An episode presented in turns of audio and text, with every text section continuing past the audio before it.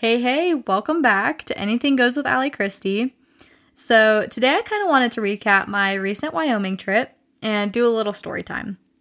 I met a super sweet type 1 lady on my first day, so I'll tell you a little bit about her story and then what that road trip realistically looked like with my type 1. And in all honesty, it was kind of one of my tougher trips with numbers, but we got the hang of it.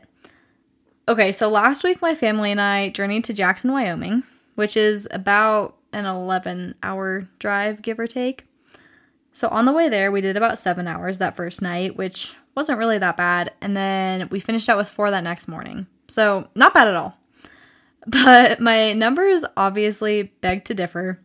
So before we left the first night, I worked out, got all packed, ate a balanced dinner, and probably about an hour after we took off, my number shot up out of nowhere. So, okay, no biggie, probably human error with dinner bolusing. I corrected, went to sleep, woke up, and it still hadn't budged.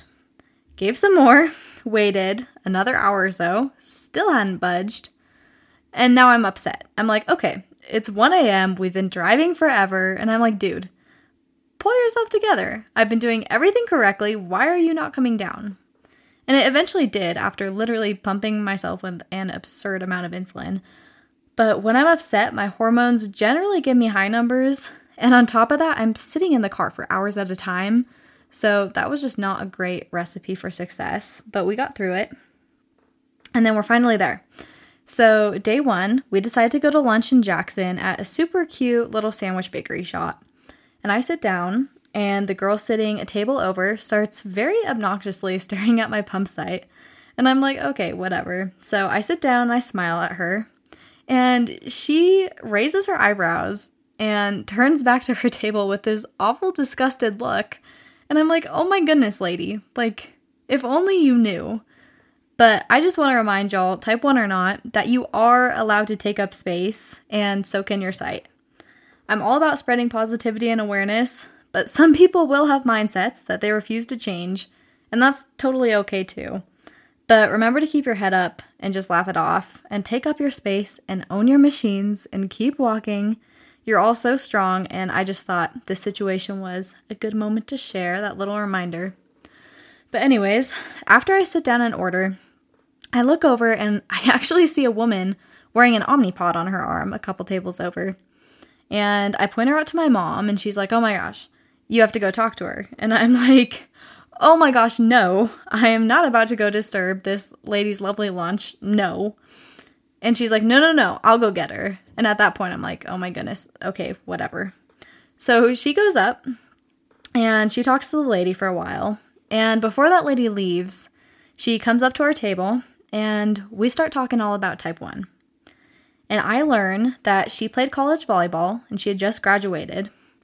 But at her very first college volleyball game, the ref said she couldn't play because of her pump. And she was like, um, well, dude, it's my lifeline. I can't take it off. It's insulin. Please let me play. And he said, oh no, I've seen those before. It's injecting you with heroin. And she's like, you've got to be kidding me. So her first ever college game, she has to sit out of because the ref is convinced that she's doing drugs, apparently, on her medical pump. And her parents had to fly down the next day and bring all of these papers to prove that she did, in fact, have type 1 diabetes. But, like, I couldn't imagine how devastating that would have been to not be able to play your first game. But it was really fun talking to her and talking all about pumps and such and learning that crazy story because I don't know, I feel like we all have them. And it was just a good reminder of why I do what I do and just trying to spread more awareness about this disease, as well as a reminder that none of us are alone, and sometimes you really just gotta laugh through the craziness.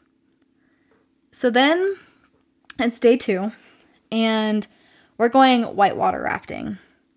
So we get on the raft, and I discover once already aboard this three hour raft trip that I have a bad site, and my number will not budge from the 300s. And the only way to go and change my pump is to go down this river to get back in the truck. And then, if it could get worse, I remember that after my last fall off of my horse, my pump cracked and there's like a big crack down the back of it in the middle. So it's definitely not waterproof anymore. But this is one of those situations where it's like, what can you do? So I take a breath and I clip my pump inside my shirt and we go down the river. And I honestly had a blast, but oh my goodness, like just my luck. But no crazy story there, at least. When I got back, my number was down, so I was like, oh, okay, maybe my site is fine. And then after that, we go on a trail ride. And my number finally did well, and we had so much fun exploring the Jackson Woods and being with the horses.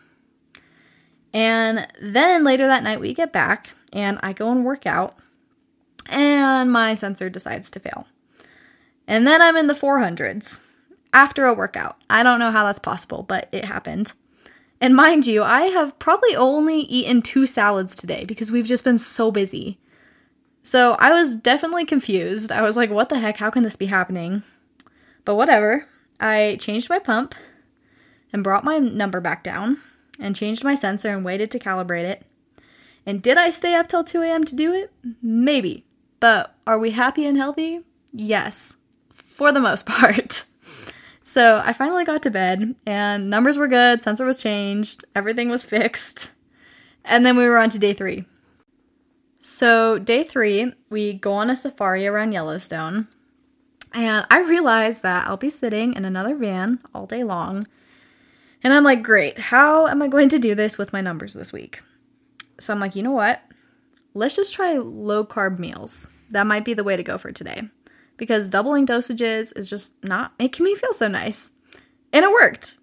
So we had a lovely day. My numbers were great. There were no failed sites. And later that day, we drove back home, and the car ride was great back too. So that was a good way to end it.